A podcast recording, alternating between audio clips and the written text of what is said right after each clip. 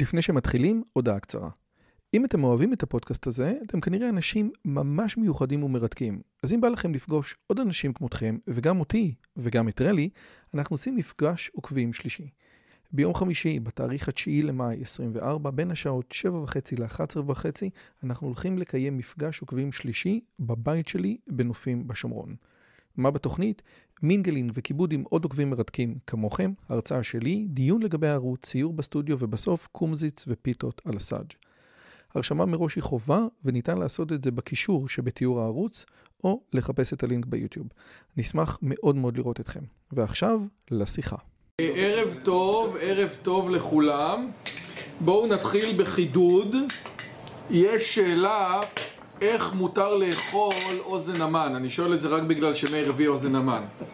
הרי כתוב, בשר שנעלם מן העין, אסור לאכול אותו.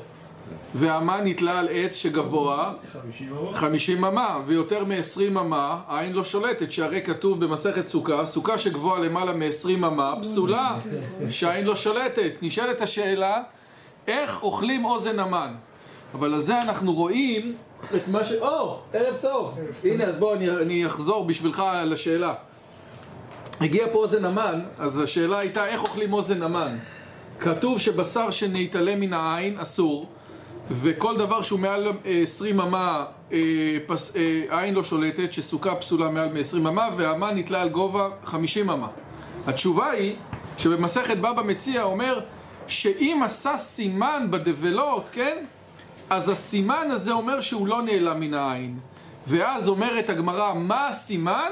אומרת משולש אם בן אדם עושה סימן משולש אז זה לא נעלם מן העין אז ככה אנחנו יודעים שאפשר לאכול אוזן המן.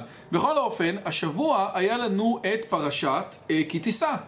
ובפרשת כי תישא, שמצד אחד זאת פרשה מאוד מאוד מתסכלת, כי יש בה את חטא העגל, יש את הרעיון הזה, המון דברים שאנחנו ראינו לאורך הזמן.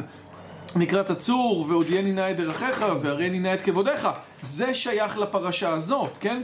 וזה מה שהרמב"ם הולך לדבר בפרק נ"ד וזה באמת דבר שהוא משמעותי מאוד וחשוב מאוד כי הוא הולך לקחת אותנו להרבה מאוד מקומות א', מה משה רבנו השיג? אנחנו מדברים על העניין הזה של התארים, של הלא תארים דבר שני שאנחנו רוצים לדבר עליו זה הנושא המרכזי הזה של 13 מידות ודבר נוסף זה הרעיון הזה של מה אנחנו מבקשים מהאיש האידיאלי, כן? והדבר הזה גם יהיה קשור למה שריהל כותב בכוזרי זאת אומרת, יש שם במאמר שלישי שהמלך כוזר שואל את החבר תאר לי את האיש החסיד והוא מתאר לו איש שהוא מושל. האיש החסיד זה האיש המושל בנתינים שלו ועושה מה שצריך ונותן לאחד ככה ולשני ככה ואז הוא אומר לו ביקשתי ממך לתאר את החסיד, לא את המושל אז הוא אומר לו זה אותו דבר. החסיד זה הזה שמושל בנפשו. מי שמושל בנפשו בצורה הזאת זה הדבר הנכון, כן? התורה יש בה עניין הרבה פעמים שהיא עניין חברתי, כן? ובדיוק מורה נבוכים, וזה גם מביא את זה אה, אבי רביצקי בתור רעיון מדהים אם אתה שואל, ה... אם אתה שואל מה האידיאל של הסוציאליזציה אצל הרמב"ם אז זה נורא תלוי במשנה תורה אל תסתובב יותר מדי עם אנשים אוי, ערב טוב דווקא אתה עושה את זה. אתה לבד, נכון? שתהיה בריא, מה זה, תבוא אלינו, אנחנו נעזור לך. במשנה תורה האידיאל של האדם זה להיות לא יותר מדי עם חברים. לעומת זאת, במורה נבוכים האידיאל של האדם זה רביצקי אומר, מאוד יפה. האידיאל של האדם זה להיות חברותי, להתערבב בחברה, כן? הנביא זה הבן אדם שהגיע להשגות העליונות ביותר ויורד ונותן אותם לעם, כן? לא נשאר באולימפוס, כן? שאלה, קושייה, איך זה יכול להיות? הרי לכאורה מורה נבוכים זה אחד לאלף אומר, זה בדיוק העניין האחד לאלף הוא המנהיג המנהיג זה המנהיג הפילוסוף, כן? שלטון הפילוסופים גם הרמב"ם אומר, דרך בריאתו של האדם זה להיות עם נכון, אבל האמת היא, כמו שאומר רבי נחמן שהמסירות נפש שלו הכי גדולה זה להתפלל במניין אמירה יפה אני לא רוצה להתפלל במניין, אני לבד עם עצמי עף. הרבי מקוצק למשל, ב, אני לא יודע אם בעשר שנים האחרונות או בעשרים שנה האחרונות, היה יושב מחוץ, היה יושב בתוך הדלת, סגר את עצמו, אין יוצא ואין בא, אי אפשר לדבר איתו, כן? ואותו דבר, מי שמכיר את הספרים של בשביס זינגר, עושה הנפלאות מלובלין, השטן של אה, טולסטוי וכן הלאה. הרעיון הזה של אני מנתק את עצמי מהוויות העולם הזה, זה מוטיב שחוזר הרבה מאוד בספרות. עושה הנפלאות מלובלין זה באמת ספר קלאסי על ההקשר הזה. אז הוא אומר לא, זה באמת נכון שהאדם מעצם בריאתו הוא חיה טבעית, הוא חיה חברתית מאוד, כן? אבל דווקא בגלל זה אומר הרמב"ם, כשאני כותב לך את משנה תורה, אז אני כותב את זה לבני אדם רגילים. אני אומר לך, אתה גם ככה חברתי. אתה נמצא בקידוש, קצת פחות. אתה נמצא עם המסיבה, קצת פחות, כן? זאת אומרת, לך, לא לך, כן? כאילו, לבני אדם רגילים, אומר הרמב"ם, תהיו פחות חברתיים, כן? למה? כי זאת הנטייה הטבעית של הבן אדם. לעומת זאת, לאחד מרבבה, לזה של המורה נבוכים, שרוצה מבחינתו להיות על ההר, לא להתעסק עם אף אחד, לא לראות אנשים, לא להתעסק עם אנשים, כן? יש באיזה... אה, באיזה משרד ממשלתי של הביטוח הלאומי, על אחד. הדלתות של המנהלים היה כתוב ככל שאני מכיר יותר אנשים, ככה אני יותר אוהב כלבים. כן? זאת אומרת, לא רוצה לראות בני אדם, זה מעיק עליי, כן? אומר הרמב"ם, דווקא אתה במורה נבוכים... גם על המשאית של הבן של חתנו, כתוב את זה, שזה מדביקה כזאת. אה, כן? של מיתר? כן. ככל שאני למדתי לאהוב יותר בני אדם. אז הנה, אז זה הכל. בכל אופן, אז אנחנו מתחילים בפרק נון, אה, אה, בפרק נון, אה,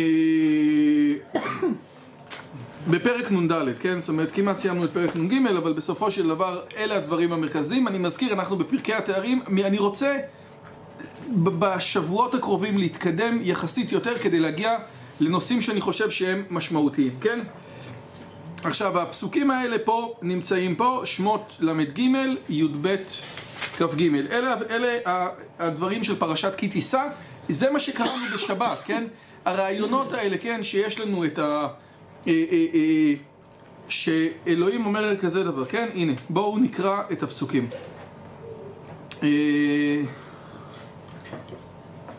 ויאמר משה אל אדוני, ראה אתה אומר אליי, העל את העם הזה. כן? זאת אומרת, אתה אומר לי, בוא, קח אותו. ואתה לא הודעתני את אשר תשלח עמי, ואתה אמרת ידעתיך בשם, וגם מצאת חן בעיניי. ואתה, אם נא מצאתי חן בעיניך, הודיעני נא את דרכיך ואת דעך, למען אמצא חן בעיניך. וראה כי עמך הגוי הזה. כן? זאת אומרת, יש פה איזה מלאך, כן, מלאכי התייצב לפניך, ואתה, ואז אומר משה כזה, אתה אומר אליי על אתם, אתה אמרת לי על אתם, ועכשיו אתה לא הודעת את אשר תשלח עמי. אז אני רוצה, כאילו, אני, אני, אני אחראי פה על ה... אה, על העם, כן? זאת אומרת, אני מקבל פה אחריות על הסיפור הזה. ואז הוא מבקש בעצם שני דברים. ויאמר, אה, אה, ויאמר אליו, אם אין פניך הולכים אל תעלנו מזה, ובמה יוודא איפה כי מצאתי חן בעיניך, אני ועמך, הלא בלכתך עמנו ונפלנו אני ועמך מכל העם אשר על פני האדמה. ואומר משה, השם אל משה, גם את הדבר הזה אשר דיברת עשה, כי מצאת חן בעיניי וידעך בשם. אז זה ויאמר נא הודיעני נא את דרכיך, ויאמר הרי נא את כבודיך, כן? זה עוד משהו אחד, כן? יש, יש לנו עוד איזה משהו אחד. ויאמר הרי נראה את, את כבודיך ויאמר אני אעביר את כל טובי על פניך וקראתי בשם וחנותי ישרחו וחנותי ישר רחם ואמרו לא תוכל לראות את פניי. עכשיו דיברנו על הסיפור הזה, זה מה שנקרא נקרת הצור, כן? עוד רגע ש... והסירותי את כפיי וראית את אחוריי ופניי לא יראו, כן? זה מה שדיברנו הרבה פעמים על הפירושים של נקרת הצור. חלק גדול מכל המילים של הרמב"ם בפרק הראשון מגיעים מנקרת הצור, ממעמד הר סיני ומהבריאה, כן? אלה המילים הבעייתיות. דע. העיקרון הזה, כן. העיקרון הגדול של הרמב"ם, שהמטרה שלנו זה לדעת את השם, זה הוא לומד את זה מהפרשה הזאתי, הודיעני נא את דרכיך, הריני נא את פניך, לא, אני, אני, אני לא יודע אם, אם מזה הוא לומד, למרות שעכשיו עוד רגע הוא ממש הולך, הוא, הוא ממש הולך להגיד את זה. מבחינתו, מה? שהוא אומר לו שהוא יושב ו- ו- והאווירותי את פניי ואז הוא ראה אדוני אדוני רחום וחנון כן זה כל הסיפור הזה והיא נקרא ושמתיך ב- בנקרת הצור כן זה בדיוק מה שהיה אה, הרמב"ם קורא לרעיון הזה של ידיעת השם חוכמת התורה על האמת כן מאיפה הוא לומד את זה? אה, זה לא המקור היחיד שזה מופיע? פרשת השבוע? לא זה גם מה שמשה רבנו רצה כאילו משה רבנו פה. אני שואל, האם... לא, לא. אה, קודם כל, אם אני מבין, קודם כל אני לא יודע את הרפרנס. אני יודע אבל שני דברים. קודם כל, הרמב"ם הרבה אומר דברים שהוא מביא מעצמו, זה היה ברור. כי פה הוא אומר עוד רגע, אנחנו נראה משפט שהוא אומר כזה דבר, כן? אה, אנחנו לא צריכים את ה... אה, אה, טה טה טה טה טה זה לא הוכחה על המוחשיות כן. של השם. ולא מי שצם ומתפלל בלבד, אלא כל מי שיודע אותו, הרי הוא הרצוי והקרוב, כן? עוד רגע, זה מה שהרמב"ם יגיד. אתה צם ומתפלל, זה לא עוזר לי. אתה צם ומתפלל. אם אתה רוצה לדעת כמה השם משגיח עליך, זה עד כמה אתה משיג את אלוהים, כן? עכשיו, דרך ידיעת, דרך הטבע. ונכון, וזה מה שהוא אומר במשנה תורה. ויחד דרך לאהבתו, שהוא מסתכל בבריאה ומסתכל בהכל. לא רק אהבתו, גם לדעת. ול, ולדעת אותו עד כמה שאנחנו יודעים וראינו בשבוע שעבר שמה אני יכול לדעת על אלוהים מזה שהוא עשה את המציאות כי אלוהים נמצא במישור אחר מאשר המציאות אבל זה באמת נכון זה איזשהו חידוש גדול של הרמב"ם שהעיקר העיקר הולך לפי הידיעה. כן העיקר הולך כמה אני יש לי דעת אלוהים. בהקשר הזה זה מעניין. נהוג בישיבות שאנשים לומדים את הרמב"ם ומתעסקים בפרטי פרטים. למה הרמב"ם אמר ככה ולא הרמב"ם ככה? ולמה הרמב"ם שם משהו בספר המצוות ולא? ולמה הרמב"ם אומר שהמצווה הזאת היא מדברי סופרים ולא מדברי סופרים? ובאמת אנשים עושים לימוד ברמב"ם בצורה בלתי רגילה. באמת מדקדקים בכל אות בגלל זה שהרמב"ם גם לא הביא את המקורות שלו. אז בכלל מאיפה הרמב"ם מביא את זה ולמה? והרבה פעמים יש דיבור, כאילו יש בעצם ביקורת כלפי עולם הישיבות שכל כך מעריכים את הרמב"ם שכל כך חשוב להם דקדוקי הדקדוקים של מה שהרמב"ם אומר ומי שלומד את הרמב"ם, אתה יודע, מי שלומד את שיטת בריסק אז באמת חילוקי חילוקים במה שהרמב"ם אומר אבל על דברים שהרמב"ם אמר זאת חוכמת התורה על האמת כאילו אף אחד לא מדבר, כן? מבחינת הרמב"ם חוכמת התורה על האמת כאילו זה הדבר המשמעותי ובהקשר הזה לא מדברים דע שאדון החכמים משה רבנו ביקש שתי בקשות וקיבל תשובה על שתיהן הבקשה האחת שביקש ממנו יתעלה שיודיע לו את עצמותו ואמיתתו מהותו האמיתית, כן? אנחנו אני רוצה לדעת מהי מהות האלוהים עכשיו דיברנו על זה דיברנו על זה ברמב"ם עד עכשיו שאי אפשר לעשות את זה כי אנחנו נמצאים במישור של המציאות שאלוהים ברא והעצמות של האלוהים היא מחוץ למישור הזה וזה כמו שדמות בספר תנסה להבין את החיים של הסופר היא יכולה להבין בתוך מסגרת מסוימת אבל את העצמות היא לא יכולה לדעת אגב, יש אנשים שאומרים קושייה על משה רבינו איך הוא לא יודע את זה? האם הוא לא למד מורה נבוכים? זאת אומרת, מה בכלל אתה שואל לדבר ולבקש את, את מוץ האלוהים, כן? אבל זה קיבל תשובה על שתיהם? קיבל תשובות ברורות? הוא קיבל. תשובה שני, הוא, הוא קיבל תשובה, אחד אומר לו, לא יראני אדם וחי, ואחד אומר, ואני אנוכי אעביר על פני, ואני אנוכי אעביר על פניך. היו שתי תשובות שונות. הוא מבקש שני דברים, הודיעני נא את דרכיך, הראני נא את כבודיך. ואלוהים נותן לו שתי תשובות שונות על כל אחד מהם. זאת אומרת, תשובה אחת הוא אומר לו, סבבה, ותשובה אחת הוא אומר לו, אי אפשר, אבל אני אתן לך עוד אקסטרה. עוד שנייה אנחנו נראה את זה. על אחת הוא אומר... לא ברור. לא, על אחת, שנייה, אז, אז, אז, אז דווקא הפעם, אני כל הזמן שאני מכין את השיעור אני חושב עליך. אז, אז אני, בוא, איך אומרים? תן לי צ'אנס, תן לי צ'אנס. והבקשה התחילה, והוא שביקש בתחילה, שיודיע לא יתעלה את תאריו. עכשיו שוב, אנחנו נמצאים כבר בפרק נ"ד, בפרק נ"ד אומרים אין תארים לבורא, אין תארים, יש תארים שליליים, איך אתה יודע, איך משה רבנו מבקש את התארים אם כל מה שאנחנו אומרים עכשיו זה שלבורא אין תארים עד כאן השאלה. שאלה מובנת? עכשיו אפשר להגיד שמשה רבנו לא קרא את המורה נבוכים, אבל בכל אופן, בכל אופן, גם אריסטו מדבר על הדברים האלה, כן? אז, אז לפחות את אריסטו אולי הוא קרא. יושב על המחשבה, בסדר. כן. אבל אני חושב עדיין שמשה רבנו היה קצת יותר קרוב בהבנה מ- מהמורה נבוכים, לא? אז, אז, אז זאתי שאלה, זאתי שאלה. או מבן אדם רגיל שהמורה מנבוכים לדבר עליו. אז, אז, אז אני אגיד לכם... נבואה אחרת משאר הנבואות. אז אני אגיד לכם מה התשובה, אני אגיד לכם מה התשובה, והתשובה, אה, כי עוד פעם, אני אתן לכם תשובה אחת אפשרית, ותגידו לי אם התשובה הזאת מוצאת חן בעיניכם, כן או לא. בפרקים הקודמים דיברנו, ובייחוד בפרק נ"ב, דיברנו על התארים שמיוחסים לבורא, ודיברנו על זה שיש כל מיני תארים, ויש תארי יחס, ויש כל מיני תארים שהבן אדם הזה, אה, כל מיני תארים שראינו, ארוך, קצר, שמן, רזה, אוהב, לא אוהב, ודיברנו על, היו חמש קבוצות של תארים, שתי הקבוצות האחרונות, אחת זה יחס, שיש יחס ביני לבין הבורא, שזה מה שקורה בתפילה. אבינו, מלכנו, אדירנו, כן? זאת אומרת, יש, יש את היחס הזה. והדוגמה החמישית, מי שרוצה, זה שהדבר מתואר על ידי פועלו, כן? זאת אומרת, אני, אלוהים הזה שברא את העולם, כן? זאת אומרת, אני יכול לתאר, זה לא, ש, זה לא כמו שנגר בונה משהו, אז אני אומר, תראה מה זה, איזה קונסטרוקציה, והנגר הזה יש לו איזה ראייה אובלית, ויש לו ראייה זה, והוא גותי, והוא רנסאנס, והוא ברוק, והוא רוקוקו. לא זה, אלא יש משהו, זאת אומרת, שימו לב, איני מתכוון, מי שרוצה לקרוא, זה עמוד 194, איני מתכוון למיומנותו המקצועית, כמו שתאמר הנפח או הנגר, כי אלה ממין האיכות, אלא כוונתי בפועלו שהפעולה שהוא פועל. ראובן הוא שסיטט את השער הזה ובנה את החומה הזאת והרג את הבגד הזה, ואם תרצה, לחץ על המעלית לקומה 10, כן?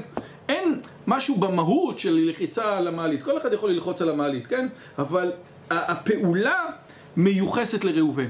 ואת זה אמרנו, את זה אמרנו, שאת, ה, שאת היחסים האלה אפשר, כן, את, את התארים האלה אפשר פחות או יותר לחייב, ל, לייחס לבורא. אז אם אנחנו מקבלים את כל זה ביחד, מה זה אומר? שבעצם אנחנו רוצים את הפעולות של הבורא. אבל בעצם, מה זה הפעולות של הבורא? זאת אומרת, התארים היחידים שאני יכול לדבר על אלוהים זה על הפעולות שלו. הוא אומר, חנותי את אשר אחון, וריחמתי את אשר לכם. אז אתה אומר, חנון ורחום. עוד מעט אנחנו נגיע ל-13 המידות, תחכה עם זה שנייה. כן, אבל זה הרמז לזה. הוא אומר, לי, הוא אראה לך את טובי, את טובי לפניך. אז הוא לא אומר לו, אני אראה לך את עצמי, את הגוף, את הגוף שלי, אלא את התכונות, את מה שאני יכול לעשות. אני חן אנשים, חונן ומרחם. אז, אני, אז, אז, לפ, אז לפני 13 המידות שאנחנו צריכים אותם למשהו אחר... אין פה גוף גשמי. לא, זה ודאי, אבל הפעולה של אלוהים זה העולם. הפעולה של אלוהים זה כמו שפינוזה כזה, הפעולה של אלוהים זה העולם. אצל שפינוזה אלוהים, כן, דאוסי ונאטו, זאת אומרת אלוהים זה העולם, אבל פה הוא אומר משהו מעניין. הדרך היחידה שלי, הראני נא את דרכיך, כן? תביא לי מה הם תאריו של אלוהים העולם. העולם זה התואר של אלוהים, אוקיי? זה לשון מאוד זהיר, הוא נקט, הוא לא אמר, "ת- תתאר לי את עצמך, הוא אמר לי, לא, "תראי נא את דרכיך". נכון, את ה- מה הם הדרכים שבה אלוהים מתגלה, לא, הוא אומר, מה הם... תפקידיך, לא רגע. הוא אומר שני דברים, חכה, הוא אומר ארבע. הריני נא את ערכיך. מה הם הדרכים שבהם אה, שבהם אלוהים מתגלה? דרך העולם. דרך הפיזיקה, דרך כל מיני דברים, דרך העולם. עכשיו, הדבר הזה הוא גם דבר מעניין, כי בעצם משה רבנו הוא המנהיג של העם. זאת אומרת, המנהיג של העם, עניינו להבין איך העולם פועל. איך העולם פועל, כן? איך אתה צריך לעשות את הדברים מסוימים, כן? כמו שהרמב"ם אומר הרבה פעמים, אם יש, התורה היא ספר הדרכה לחיים, כן? היא ספר הדרכה לחיים. יש דברים ש... ש... אה, שאם תתנהג לפי התורה, אז אתה מתנהג בצורה נכונה. ובעצם אלוהים מתגלה דרך העולם. הראני נא את דרכיך, וישיבו השם יתעלה על שתי השאלות בכך שהבטיח לו להודיע לו את כל תאריו ושהם פעולותיו. פעולותיו זה העולם, העולם עצמו. העולם הוא פעולתו של אלוהים. אוקיי? העולם הוא פעולתו. כשאלוהים יש, כשאנחנו מתייחסים לאלוהים דרך הפעולות שלו, זה דרך העולם הזה. שיש כאלה שרואים, וזה עניין שאתה צריך להסתכל ולהתאמן, לראות את אלוהים בעולם. לראות את אלוהים בבריאה, לראות את אלוהים במוזיקה, לראות את אלוהים עם הילדים שלך, לראות את, את האלוהים בזוגיות, לראות את אלוהים ב, ב, ב, בכל מה שאתה יכול לראות. יש אנשים שקל להם מאוד לראות את זה, יש אנשים שקשה להם, יש אנשים שמתאמנים לקראת. זאת אומרת, יש אנשים שרואים את אלוהים, לא במובן הזה של עכשיו יש לך חניה בתל אביב, עכשיו אין לך חניה בתל אביב, כן? אבל... זה גם חלק. יהיה זה גם, בסדר, אבל יש אנשים שבאמת יכולים לראות אבל בזה שכל ילד שלך שונה, ועדיין כולם דומים לך איכשהו. נכון, יש כל מיני דברים מאוד מיוחדים שאפשר לראות. והודיע לו שעצמותו לא תושג כפי שהיא. אך הסב את תשימות ליבו לנקודת עיון שממנו יושג המרב של מה שיכול להשיג. ומה שהשיג עליו השלום, לא השיג אדם לא לפניו ולא לאחריו. וזה דבר מאוד מאוד מאוד מעניין. זאת אומרת, אמרנו, תקשיב, יש דברים שלא תוכל בשום פנים להבין, עצמות האלוהים לא תוכל להבין. הרב שרקי שואל פה, משה רבנו לא ידע את זה? שאלה. משה רבנו לא ידע את זה? שאת עצמות האלוהים, שאלוהים נמצא במימד אחר מאיתנו, והמציאות של אלוהים זה לא המציאות שלנו? משה רבנו לא ידע את כל המהלכים האלה? מה משה רבנו שואל, כן? לא, אבל הוא הכי התקרב לשם. או, יפה, יפה. זאת אומרת, אז קודם כל השאלה היא, איך יכול להיות, אתה יודע, מאז קאנט אנחנו יודעים שאת הדבר כשלעצמו, את הנאומן, לא יכולים להשיג, אנחנו רק יכולים להשיג את התופעות שלו. איך משה רבנו כאילו פספס את הנקודה הזאת? אז יש פה שתי תשובות שאני חושב שהן מאוד מאוד מעניינות. הנקודה היא שזאת הפעם הראשונה שמישהו שאל את זה. הפעם הראשונה שמישהו שאל את זה, זה באמת הייתה שאלה.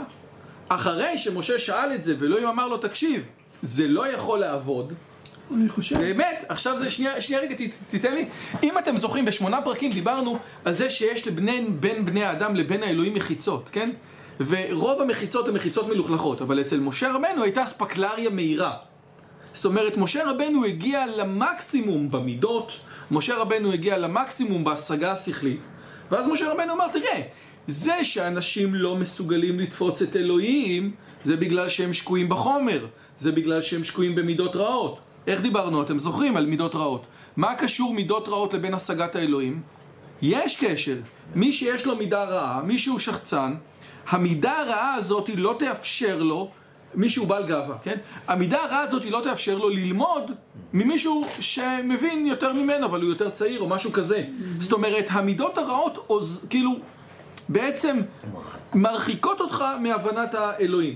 אז משה רבנו אמר, תקשיב, אם יש, אם בן אדם מגיע לשלמות או למקסימום האנושי, אולי הוא יוכל לראות את המציאות, כן? ועל זה אמר לו אלוהים, וזה פעם ראשונה שהשאלה הזאת נשאלה. ואז הוא אומר, טוב, בסדר, זה כמו אה, שרה, כן? אה, אה, אה, אחרי בלותי הייתה לי עדנה. מה, את לא מאמינה בקדוש ברוך הוא? משפט יפה מאוד. אחרי בלותי הייתה לי עדנה ואדוני זקן. קושייה. מה שרה לא מאמינה? אלוהים אומר שיהיה... אלוהים אומר שיהיה אה, אה, אה, בן, אז יהיה בן.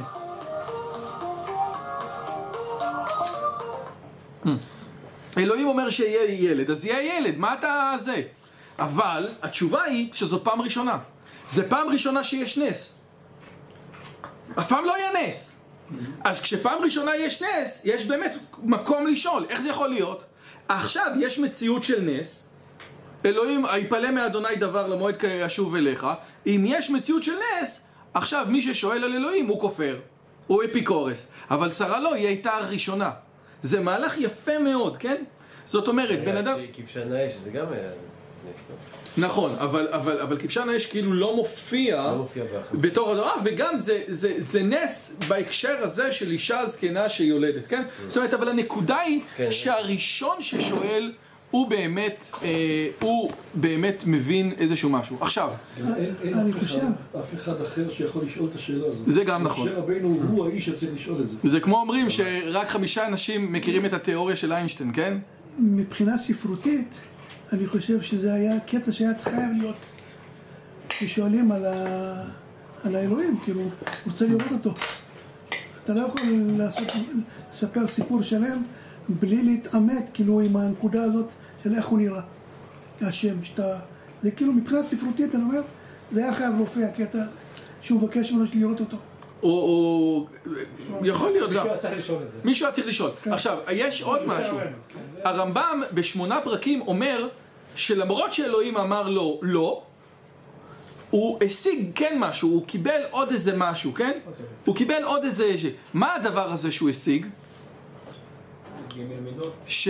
לא, זה לא התשובה. י"ג מידות זה התשובה לשאלה הראשונה. זה הרי עודני נדר יש אחיך. התפילין, הוא הראה לו שהדבר הוא בלתי אפשרי. וזה גם, יש משהו בשאלה שמרחיבה את הדעה של בן אדם. יש כל מיני סוגים שלא יודע, כן? גם לא זו תשובה. כן, אבל, אבל כשבן אדם, נניח, אתה שואל ילד קטן, מה זה, אני לא יודע מה, מה זה נגזרת? אז הוא לא יודע, אבל הוא לא יודע כי אין לזה ש... כי... שגוזרים אותו. כן, כי אין לו שייכות בנגזרת של מתמטיקה. אבל אתה שואל אחד שלומד נגזרת, מה זה נגזרת או זה, והוא אומר, רגע, שנייה, אני לא מבין פה משהו. זה לא יודע אחר לגמרי. יש לא יודע שיש לך שייכות, ואתה מבין, ואתה אומר, או, זאת נקודה משמעותית. זאת נקודה קריטית, כן? זאת אומרת, משה רבנו הבין שהדבר הוא בלתי אפשרי. הרבה פעמים במתמטיקה אנחנו מקבלים פרס על זה שמוכיחים שמשהו הוא בלתי אפשרי. לפני השאלה הוא לא תיאר לעצמו שזה בלתי אפשרי? לפי הרמב"ם, לפי הרמב"ם לא, כי לפי הרמב"ם, כי הוא בעצם אמר, תקשיב, כמו שיש את האספקלריה המהירה, אני הגעתי, אני, איך אומרים, ביטלתי את כל המחסומים של המידות הרעות, וכל המחסומים שמפריעים לי להשיג את החוכמה, למה שאני לא אשיג את אלוהים? אתה מבין? ואז אלוהים אמר לו, תקשיב. יש פה משהו שהוא הוא תקוע, אתה לא יכול, כאילו, ב... לא משנה מה, אתה תהיה תקוע. בקשתו לדעת את העריו היא בדבריו, הודיעני נא את דרכיך ואדעך למען אמצא חן בעיניך. תקשיב טוב מאיר מה שהוא אומר פה. התבונן בדברים המופלאים שכוללת אותה אמירה. דבריו, הודיעני את דרכיך ואדעך, מורים על כך שהשם מתעלם נודע באמצעות תאריו. כי כשידע האדם את הדרכים, ידע אותו. כן? זאת אומרת, הכרת הדרך שמנהל השם את עולמו, היא הדרך להכרת השם. שים לב, ודבריו למען אמצא חן בעיניך, מה זה למען אמצא חן בעיניך? דבריו מורים על כך שהיודע את השם הוא אשר ימצא חן בעיניו אני באמצע שיעור, אבל ראיתי כלב שלך מסתובב. ולא מי שצם ומתפלל בלבד. איזה אמירה קשה, כן? היודע, כן, יש אנשים שעושים ומתפללים וצמים ולומדים, אבל הם עושים את הכל מסביב. היודע, היודע את השם הוא אשר ימצא חן בעיניו ולא מי שמצם ומתפלל בלבד. כן? זאת אומרת, הצום, אגב, זה בדיוק כמו העניין, כן? מה החסידות חידשה בעולם? מה החסידות היא חידשה הרבה דברים. מה זאת אומרת אתה יודע את השם? היודע את השם, זאת אומרת, הוא מכיר את הדרכים, הוא מכיר את הדרכים שבהם השם מנהיג את המציאות, כן? מה שבעצם אנחנו מנסים ללמוד. הרי מה בעצם החסידות? הרי המגיד ממזריץ', לפני שהוא הגיע לבעל שם טוב, הוא היה עושה סיגופים ותעניות שלג וגלגולים ואמו וכל מיני דברים כאלה. והבעל שם טוב אמר, יש עוד דרך. יש עוד דרך. אפשר להתקרב דרך הסבל, ודרך הגלגולים, ודרך התעניות. שמחה. עכשיו אני לא יודע אם ראיתם, עכשיו אני לא יודע מה, שמו בכנסת הספרדי איזה כל מיני אה, אה, ספרון של איזה תענית צריך לכל דבר, אלוהים יעזור, יש דרכים כאלה, כן, איזה, אני, אני לא יודע אם יצא לך לראות, אתה, יצא לך לראות? זה גורמים מה, פנאטים בכניסה שנכנסו הביאו איזה סל. כזה. כן, מה זה סל? כזה. תוכנית עולם שהביאו, ראיתי את הסל הזה, כן. יש שם תוכן עניינים, מי שהיה ככה, ומי שנולד מנידה, ומה הוא צריך, וביום כזה, אלוהים יעזור. יש דרך כזאת. והדרך הזאת עו- עו- עו- עוזרת, כן? זאת אומרת, בן אדם באמת, איך אמר אה, אה, ניסים ממון, שהיה בכל המנזרים בקוריאה? המדיטציה והשחרור מתחיל כשאתה רוצה לגרד באף ואתה לא מגרד באף. זה השלב הראשון. כל בן אדם שרוצה לגרד באף ולא יודע ולא יכול לגרד באף, או אומרים לו אל תגרד באף, הוא משתגע, הוא אומר זה, זה, זה בלתי זה. זאת אומרת, הרעיון הזה של להשתיק את היצרים שיש לך, והיצרים זה לא רק מין. ואוכל, כן? היצרים זה לגרד באף. הוא אומר, מצד. שני, כשאתה מצליח להתגבר על היצרים, זה נותן לך סיפוק שמשמח, לא, כאילו זה... נכון. אבל, עדיין מגרד לך באף. זה קשה. לא, זה קשה מאוד. הרי, מה אנשים אומרים? הרי מה החידוש הגדול של העולם של המדיטציה? במקום להגיד, כואב לי, בן אדם צריך להגיד, יש לי כאב. זה הבדל גדול. יש לי ארנק, יש לי, אני לא יודע, מה יש לי חבילת קלף, יש לי שעון. אבל הארנק הוא לא חלק מהאישיות שלי. אתה מבין? כשבן אדם אומר כואב לי, כן? הוא כל כולו בתודעה של הכאב, כן? רשעים ברשות ליבם, כן?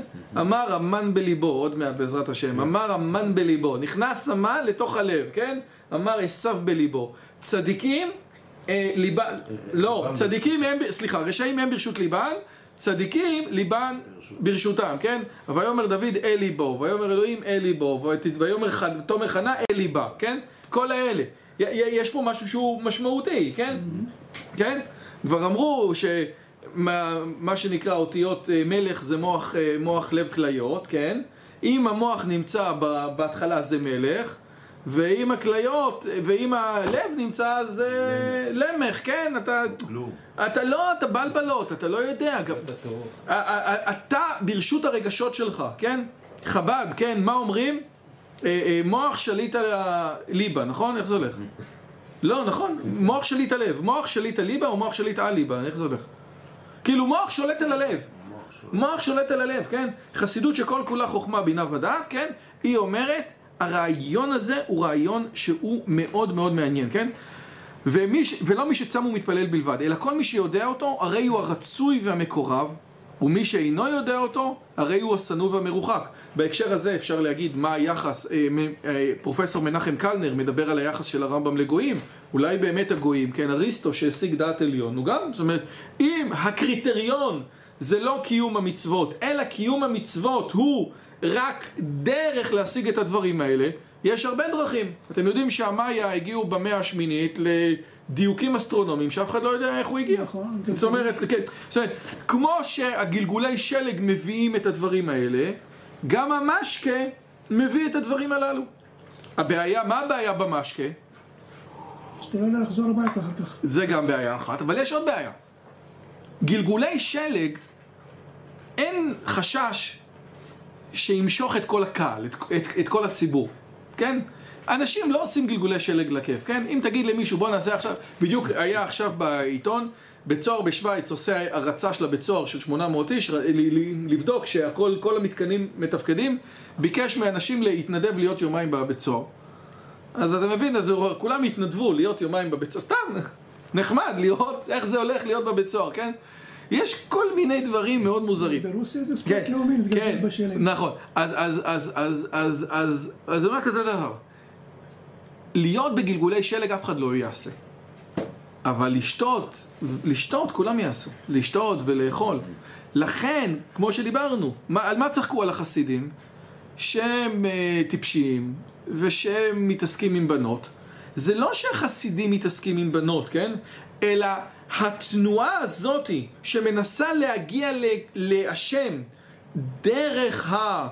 לא דרך התסכול, אלא דרך השמחה, היא מושכת הרבה מאוד בררה. מושכת הרבה מאוד בררה, כן?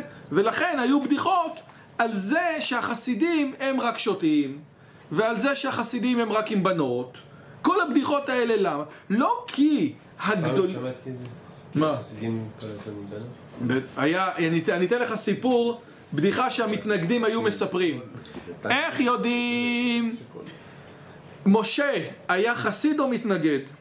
איך יודעים? נו, רגע, משה היה חסיד או מתנגד? משה היה חסיד, כי הוא נתן להם ארבע כוסות. אם הוא היה מתנגד, היה נותן להם ארבע פרקי משניות. והמן, הרשע, היה חסיד או מתנגד? תראה, זאת בדיחה, תקשיב טוב, אמיתי, שרצה באירופה במאה ה-19. המן היה חסיד או מתנגד? הדרך הזאת היה משנגד. למה? לא יודע. אז אני אגיד לך. מסתבר. כתוב, והמן נופל על המיטה. כתוב רש"י, רש"י אומר מה במקום? לא. מלמד שבא מלאך ודחף אותו. אמר, אם הוא היה חסיד לא היה צריך שמלאך ידחוף אותו, הוא היה נופל לבד. זה בדיחה אמיתית שסופרה. מה, בוודאי. עשינו פה שיעור על הבדיחות. עשינו המון בדיחות, כן? שפעם יום אחד מתנגד שאל חסיד, מה הקטע הזה של השיריים שאתם אוכלים? יש, האדמו"ר לוקח את הזה, ושוב, אני לא אומר פה משהו נגד החסידים, אבל אני רוצה להסביר איך הדברים האלה הגיעו. אז הוא אומר לו, אז החסיד אומר לו, השיריים מבטלים את כל הדינים. אז הוא אומר, בטח הם מבטלים, הם מבטלים דינים של נטילת ידיים, של ברכה ראשונה, של ברכה אחרונה, את כל הדינים הם מבטלים. זאת אומרת, למה? הדברים האלה, או להיות בעצב, או להיות בשמחה, זה דרכים להגיע להערה, להגיע לדעת אלוהים. יש כאלה עושים את זה עם ויפאסנה, יש כאלה עושים את זה במדיטציות, יש כאלה עושים... כל מיני שיטות בכל מיני מקומות. יש כאלה עושים את זה... בכל מקום היו את האנשים, ש- יש כאלה שצריך, ש, ש, שצריכים פטריות, יש כאלה שמלקקים צפרדע, כל אחד. פטריות וטרנס. יש כל מיני, נכון, מוזיקות, הדמיות, כן. זה גם פרשת השבוע. שני לוחות הברית, אחד כנגד אהבה ואחד כנגד יראה. וגם השם משמואל וגם הנסיבות שלו מביאים את זה. ש... שמתוך התבוננות במציאות אתה מגיע לאהבה. ומתוך אהבתו אתה מכיר בגדלותו. מתוך גדלותו אתה מגיע ליראתו. זה, זה, זאת היא הדרך. בלי פטריות. עכשיו, אגב, זה קשה מאוד. באמת, באמת, באמת פטריות זה דרך קיצור. באמת פטריות זה דרך קיצור. אבל זה קשה מאוד. הטריק הוא לנסות להגיע לכזה דבר. בלי. נכון, בלי פטריות זה דבר קשה מאוד, אבל זה חלק, אבל, אבל זה הנקודה, אוקיי? ומי שאינו יודע אותו, הרי הוא השנוא והמרוחק. אגב, זה מה שהרמב"ם אומר, ההשגחה במובן הזה, כן? יש היום בדיוק, תורת ההשגחה של הרמב"ן ותורת ההשגחה של הרמב"ם הם לא כאלה, הם לא כאלה רחוקות. הייתה לי שיחה, התפרסמה היום עם פרופסור עודד אה, ישראלי, כתב ביוגרפיה על הרמב"ן, כן? ביוגרפיה אינטלקטואלית, ואומר, הרמב"ן לא כל כך רחוק מהרמב"ם לגבי תורת ההשגחה. הוא לא כל כך רחוק, זה נראה שכולם... לא, הוא לא כל כך רחוק בכלל, שווה מאוד לראות מה שהוא אומר. ולפי שיעור הידיעה והאי ידיעה, יהיה שיעור הריצוי והשנאה והקרבה והריחוק לפני השם. זה הרעיון, אגב, זה חלק מתורת ההשגחה. עכשיו, תורת ההשגחה היא תורה מאוד מורכבת של הרמב"ם. איך יכול להיות שהקדוש ברוך הוא נבדל מכל נבדל, טרנסצדנטי מכל טרנסצדנטי, לא קשור לעולם בכלל, והוא מצד השני משגיח על, ה... על היתוש. איך זה יכול להיות, נכון? ועל זה אמרו בפרק ע"ג, ברור שניצחנו שלמותו. כבר חררנו ממטרת הפרק ואשוב אליו. וכאשר ביקש לדעת את התארים, הוא ביקש מחילה לאומה, שימו לב שיש קשר. יש קשר בין זה ובין זה, כן? זאת אומרת, תארים ומחילה לאומה, אני רוצה לדעת איך להנהיג את העם. זה לא שני דברים. זאת אומרת, הנקודה של התארים של הבורא זה איך המציאות מתנהלת בעולם. אני רוצה להבין, יש פה איזה רעיון של שליט פילוסוף. השליט, ועוד מעט אנחנו נראה את זה הרבה. עוד מעט אנחנו נראה את זה, אם נגיע היום, שימו לב מי שרוצה לראות בתשע, ראוי למנהיג המדינה, אם הוא נביא. הם מדברים על זה, כן? משה רבנו הוא השליט, הוא המנהיג. וכאשר ביקש מהם לדעת את התארים וביקש מחילה לאומה, נענה שימחה להם. ולאחר מכן ביקש להשיג את עצמותו התעלה באומרו הריני נא את כבודיך. נענה לבקשה הראשונה שהיא הודיעני נא את דרכיך, ואז נאמר לו, ואני אעביר כל טובי על פניך. ובתשובה לשאלה השנייה, נאמר לו, לא תוכל לראות את פניי, כי לא יראני האדם וחי. וזה כבר, דיברנו על זה הרבה פעמים. שוב, המציא, עם כל הכבוד למשה רבנו, שהוא אדון הנביאים, והוא קיבל מה שלא קיבל אף אחד. וכל הדברים האלה, והרמב"ם מבין שמשה רבנו, כן, אין אחד, אה, הרי זאת הנקודה היחידה שבה, שבה אנחנו חולקים על המוסלמים, בגדול, כן? הרעיון הזה של האם משה רבנו הוא הנביא הגדול ביותר, כן או לא? זה כאילו, למה האסלאם לא מהווה עבודה זרה? כי אין לו באמת, כאילו, כי החלוקה בינינו ובין האסלאם היא לכאורה חלוקה דקה. משה רבנו הוא אדון, כולם מסכימים על, על הנביא משה שהוא היה גדול, רק השאלה היא, האם מוחמד היה גדול ממנו או לא גדול ממנו, כן? שוב, ברור שה... עוד פעם, היום המוסלמים ואנחנו זה, זה עולם אחר, אבל במקורות התיאולוגיים לא כזה רחוק. ועובדה שלכנסייה אסור להיכנס ולמסגד מותר. דבריו של אלוהים כל טובי, האמונה כן. היא באותו אלוהים. כן, כן, כן, לגמרי. בשונה מהנצרות, באמריקה, בקונגרס יש אה, כל הנביאים וכולם אה? אני לא יודע, אבל, אבל, אבל באו"ם יש את, ה, את, את הפסוק של ישעיהו. אה, נכון, אצל האלוהים, בנצרות, הנוצרים מאמינים שישו הוא האלוהים, זה השילוש, כן? הטריניטי הוא האב, הוא הבן והוא רוח הקדש, הוא גם אלוהים.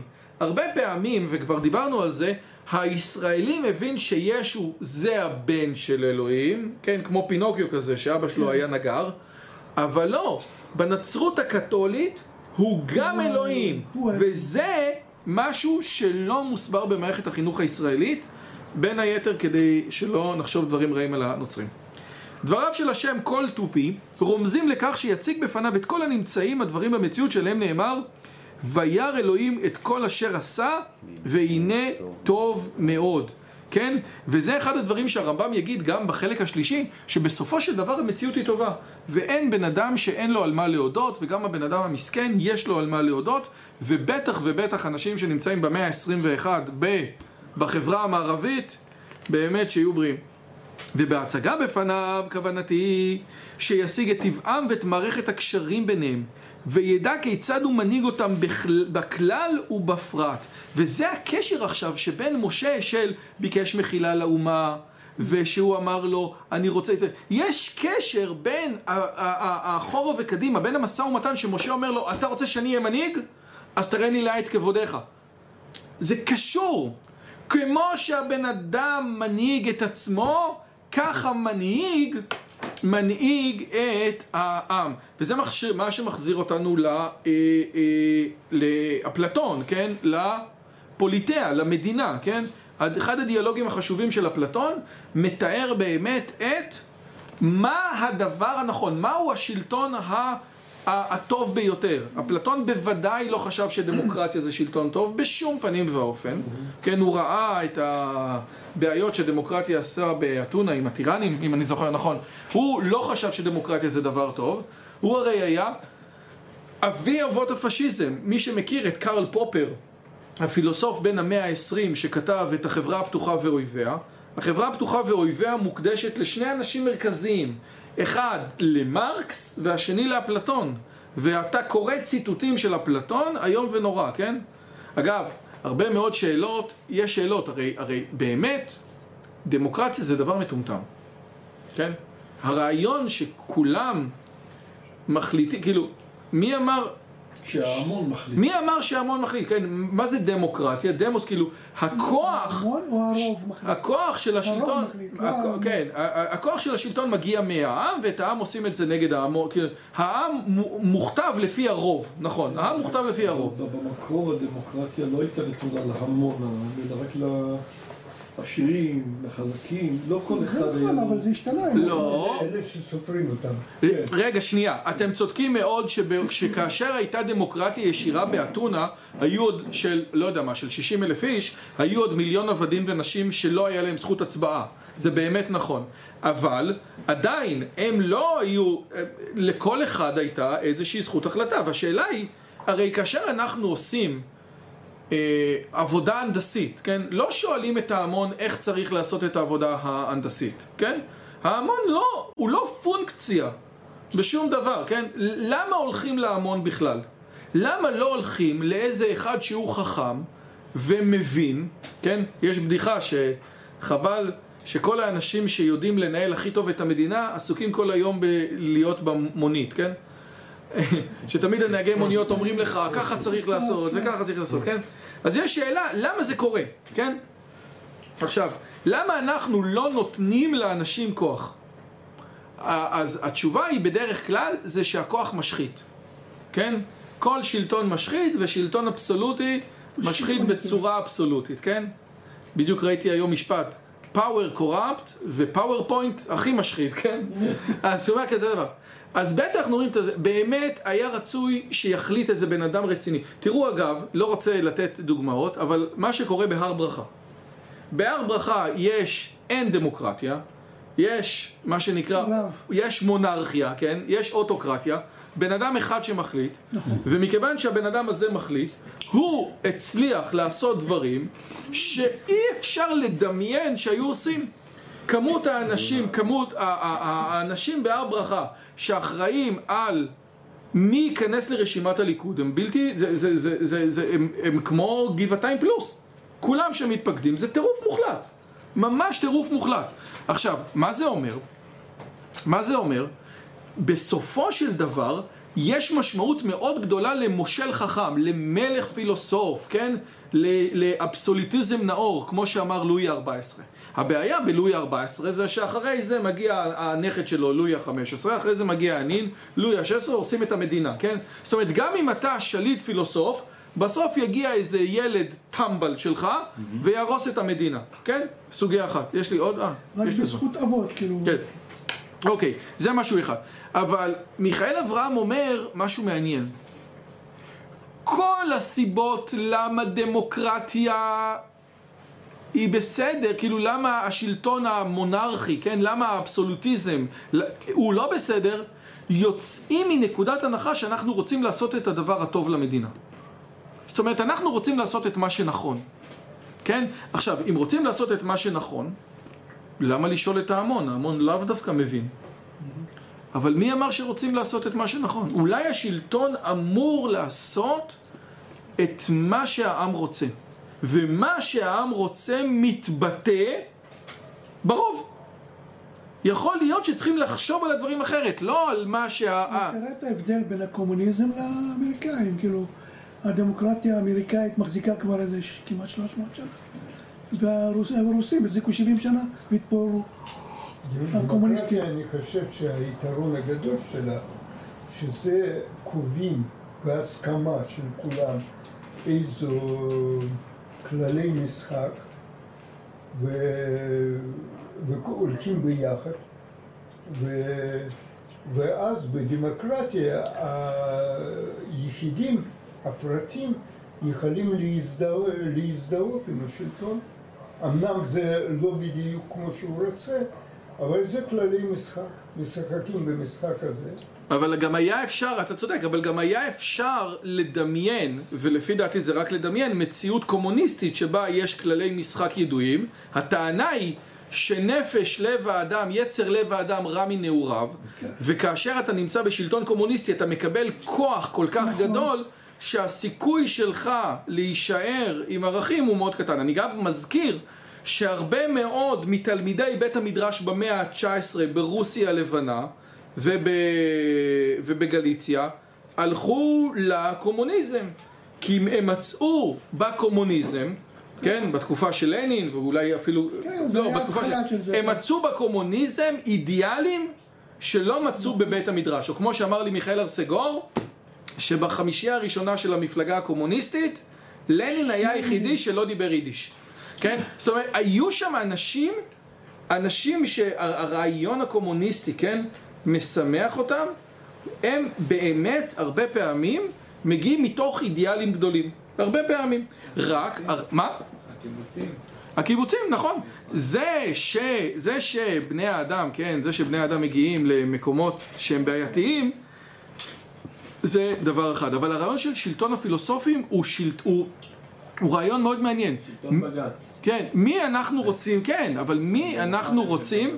אגב, בהקשר הזה יש סיפור, ומחר אני מדבר עם, אה, עם, עם, עם אה, דני כהנמן, שהוא זכה בפרס נובל לכלכלה על הרעיון שלו. יש סיפור על אה, פרנסיס גולטון. פרנסיס גולטון היה בן דוד של דרווין, והוא לא באמת העריך את המון העם, הוא באמת עשה הרבה מאוד מחקרים על מה שנקרא האצולה, האנשים החכמים, האנשים המיוחדים. ויום אחד היה איזה יריד בלונדון, אני חושב איפה שהוא, ואז היה שם שור. והיריד היה, מי שמנחש את המשקל של השור הכי קרוב, מקבל את השור במתנה. כן, וכל אחד, אתה רוצה להשתתף, תשלם איזה משהו. קיצר, גולטון נשאר שמה, ואסף בסוף, ה... בסוף היום את כל הפתקים. לקח את כל הפתקים. והיו אנשים שבאמת, אתה יודע, אתה שואל שור, מה, מה בן אדם יודע את המשקל של שור? מה אתה יודע את המשקל של שור? כמה זה? זה 500 קילו? זה 1,000? זה 200 קילו? כאילו, אף אחד לא, לא, אין לו איזה משקל של שור. ומה שהוא גילה, זה דבר מאוד מעניין. שהמשקל הממוצע, כשאנשים טעו, מאוד, היו אנשים שטעו לכיוון, אמרו 100 קילו, והיו אנשים שאמרו 2 טון, סתומים, כן, משני הצדדים. אבל כשהוא עשה את הממוצע, הממוצע היה מאוד מאוד קרוב ברמה של פחות מקילו לשור האמיתי. זה דבר מעניין. מה הרעיון? הרעיון זה חוכמת ההמונים, זה הרעיון המרכזי שהגיע לחוכמת ההמונים. מה זה חוכמת ההמונים? לכל בן אדם יש הטיות.